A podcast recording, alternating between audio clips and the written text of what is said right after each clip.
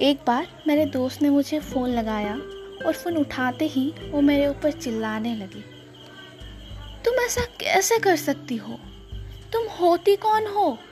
मुझे आज के बाद तुम्हारी शकल तक नहीं देखनी। हाय फ्रेंड्स, मेरा नाम है आद्या और मैं रानू की सबसे अच्छी दोस्त हूँ, यानी कि बेस्ट फ्रेंड कितना अजीब होता है ना, हम इन करोड़ों लोगों के बीच हमारी छोटी सी ज़िंदगी में कुछ हज़ारों लोगों से मिलते हैं। और इन हज़ारों लोगों में से कुछ सौ लोग हमारे ज़िंदगी के किताब के पन्ने बनकर रह जाते हैं। और इन सौ चुनिंदा लोगों में से हम एक सबसे प्यारा इंसान को चुनते हैं। And we all called our best friend रोज़ उसे कॉलेज से पहले उठाओ, फिर एग्ज़ाम से पहले उसे सारे सिलेबस बताओ, फिर रोज़ उसे हंसाओ, जैसे उसकी ज़िंदगी का हर एक लम्हे को खूबसूरत बनाना हमारा मकसद जैसा बन जाता है। क्यों भला? क्योंकि वो हमारी बेस्ट फ्रेंड जो ठहरी है। मगर रिश्ते अक्सर प्यार के भरोसे से गुजरते हैं।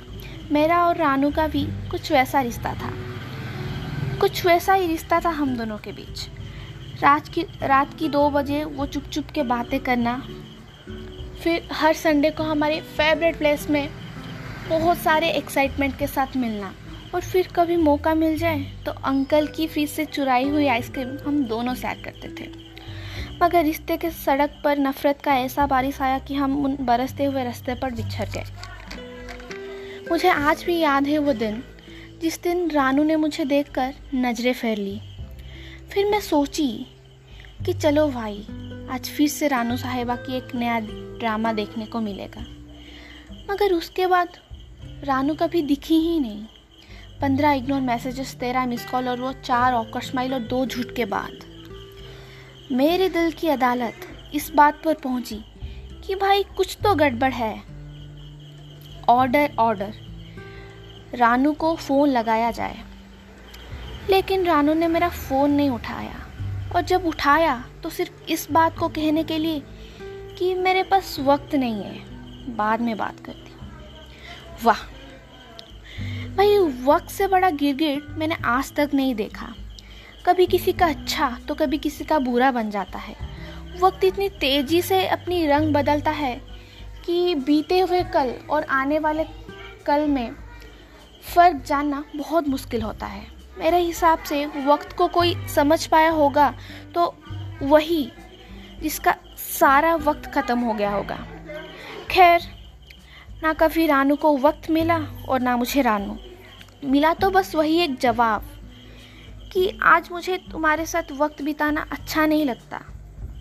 तुम अब बदल गई हो। वाह, फिर से मेरी दो पल की ज़िंदगी को चार टुकड़े करने चला आया था वक्त। मेरे अंदर के बदलाव को समझना इतना मुश्किल हो गया था कि रानू की कही हुई हर एक बात बियर से भी कड़वी लग रही थी। साली गली से उतर ही नहीं रही थी। फिर क्या? रात में आँसू और दिन में झूठी सी स्माइल कुछ ऐसी बन गई थी मेरी ज़िंदगी। रोज़ उसे अपने नए दोस्तों के साथ हँसते और घूमते फिरते देख मेरे मन में बस यही एक ख्याल आता था कि मैं भी कभी उसे हंसाती थी और वो वो भी कभी मेरे साथ वक्त बिताया करती थी। दोस्तों, दिल तो मेरा साफ़ था, मगर समझने वाला शायद कोई नहीं था। और वैसे भी वो फ़ोन में ऐसे ही थोड़ी ना चिल्लाई थी कि मैं होती कौन हूँ। तब भी मुझे एहसास हो गया था कि मैं कोई नहीं हूँ। उसकी ज़िंदगी में अब इस वक्त और आने वाले कल में अब मैं कोई नहीं हूँ।